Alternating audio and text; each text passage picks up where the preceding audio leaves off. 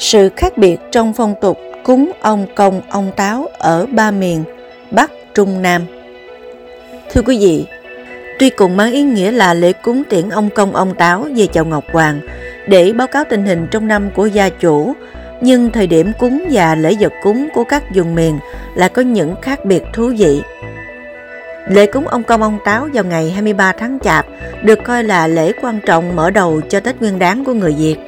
Theo truyền thuyết vào ngày này, ông công ông táo sẽ cưỡi cá chép lên trời để báo cáo với Ngọc Hoàng Thượng Đế về những chuyện đã xảy ra trong năm qua của gia chủ để luận công thưởng phạt.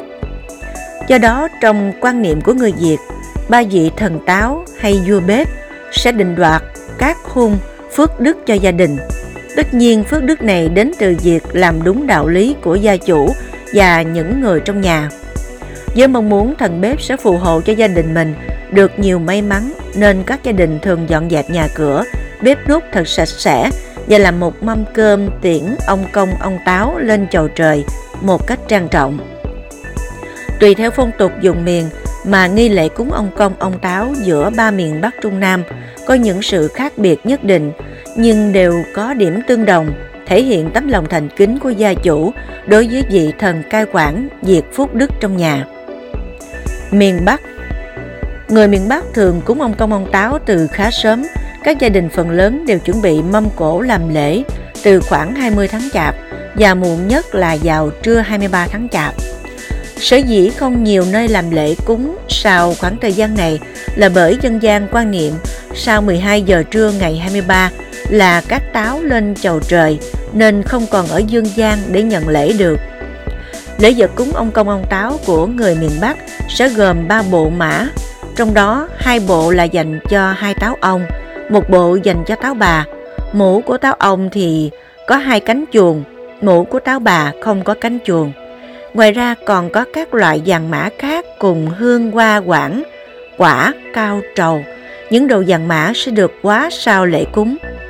Mâm cơm cúng ông công ông táo là các món ăn truyền thống của người miền Bắc như xôi, gà, giò, chả, canh măng, nem. Ở nhiều địa phương của Bắc Bộ còn cúng xôi chè, thường là chè bà cốt, nấu bằng nếp cái, xôi giò, đường nâu và gừng. Một điểm đặc trưng văn hóa khác biệt của miền Bắc đối với miền Trung và miền Nam là phần lớn các gia đình thường dùng cá chép để làm đồ cúng lễ ông công ông táo. Các gia đình có thể cúng cá chép sống hoặc cá chép giấy với số lượng khác nhau. Cá chép sống được đặt cạnh mâm lễ vật, sau khi lễ xong thì được đem thả phóng sinh ở ao hồ, sông suối gần nhà với ý nghĩa cá chép quá rồng làm phương tiện đưa các táo trở về thiên đình. Bên cạnh đó, việc phóng sinh cá chép vào ngày này còn thể hiện tấm lòng nhân hậu và đức độ của gia chủ. Miền Trung Phong tục cúng ông công ông táo ở miền Trung được cho là cầu kỳ nhất trong ba miền. Lễ tiễn táo quân về trời thường được cúng vào đúng ngày 23 tháng Chạp. Trước đó gia chủ sẽ thay cát mới trong bát hương và lau dọn bàn thờ ông táo sạch sẽ.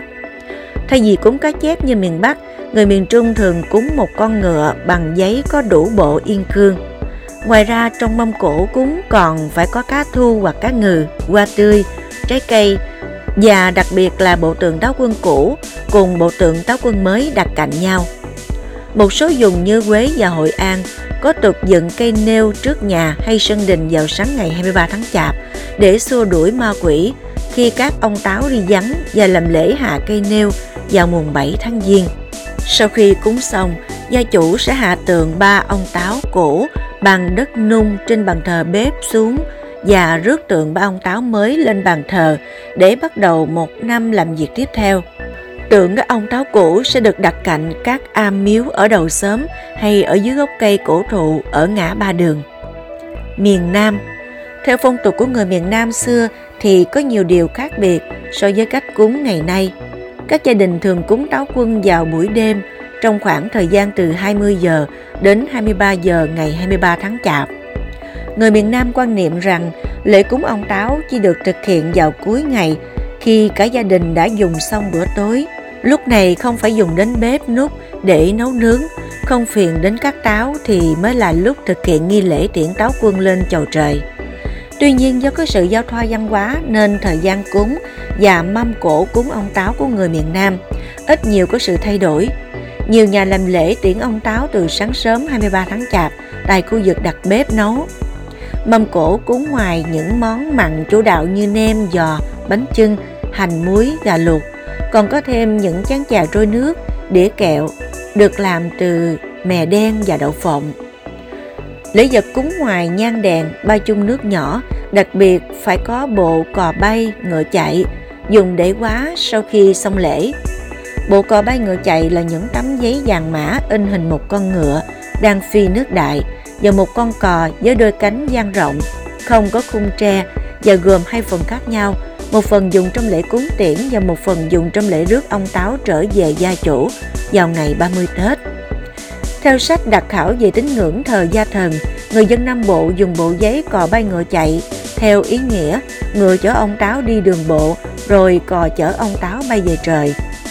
Tục dùng ngựa và cò làm vật cưỡi trong miền Nam bắt nguồn từ nghi thức xá mã xá hạt theo nghi thức của đạo giáo và của Phật giáo. Đây là nghi thức được tiến hành sau cùng trong các buổi cúng tế. Người ta gom tất cả các tờ sớ, nhét vào ngựa giấy và hạt giấy để sẵn trong lễ cúng rồi đem đốt với ý nghĩa nhờ ngựa và hạt mang sớ đến những nơi cầu cúng trong tam giới.